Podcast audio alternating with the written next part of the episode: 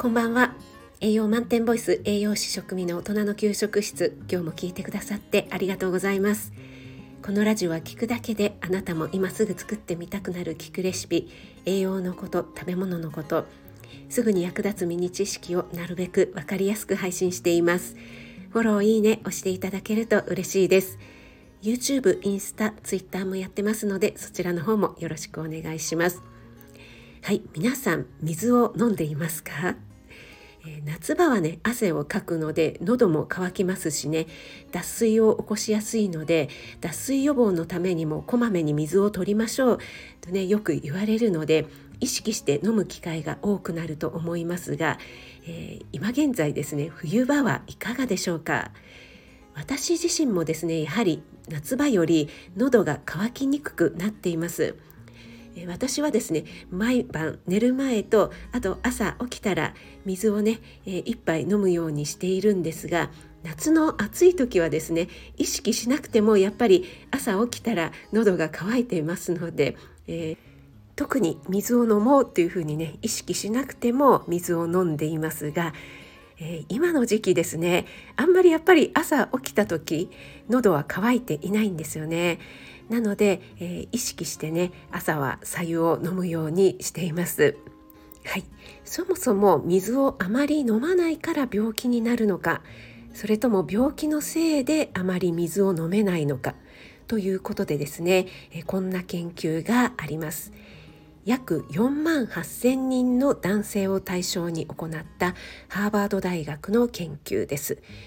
1日の水分摂取量が1杯増えるごとに膀胱がんのリスクが7%下がるということが分かった。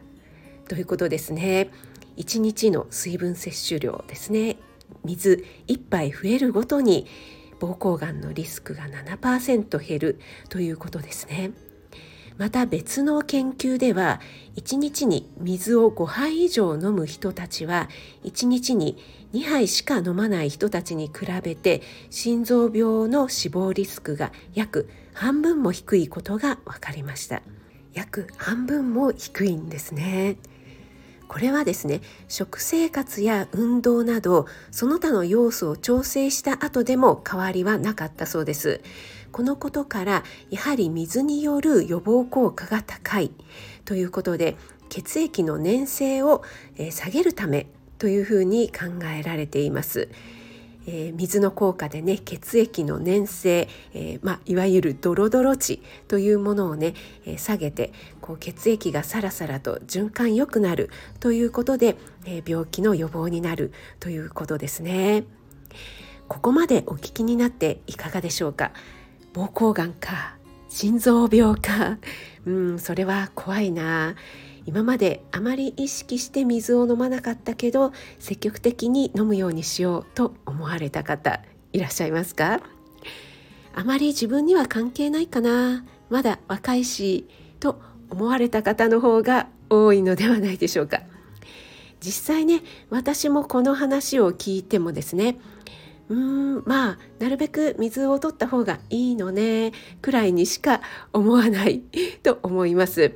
まあ、私の場合そんなに若くないんですけどね。がん心臓病と言われてもですね今現在健康だったらあまり自分事として考えないということですよね。それでは水を飲んだ方が素敵なキスができるとしたらどうでしょう？えー、ある研究でですね唇に人工皮膚でそっと触れたところ潤いのある唇の方が軽いタッチでも感受性が高いことが明らかになったそうです、え、こんな面白い研究があるんですね。潤いのある唇。確かにね今の時期乾燥してくると唇もねかさついてきますよね。ガサガサの唇だったらまあキスどころか見た目の魅力っていうのも半減してしまいますよね。かさつきこれはね唇だけじゃないんですけどもやっぱり潤っていた方がいいですよね。潤いのある唇の方が感受性が高いということでですね喉の渇きが感じにくくなるこの時期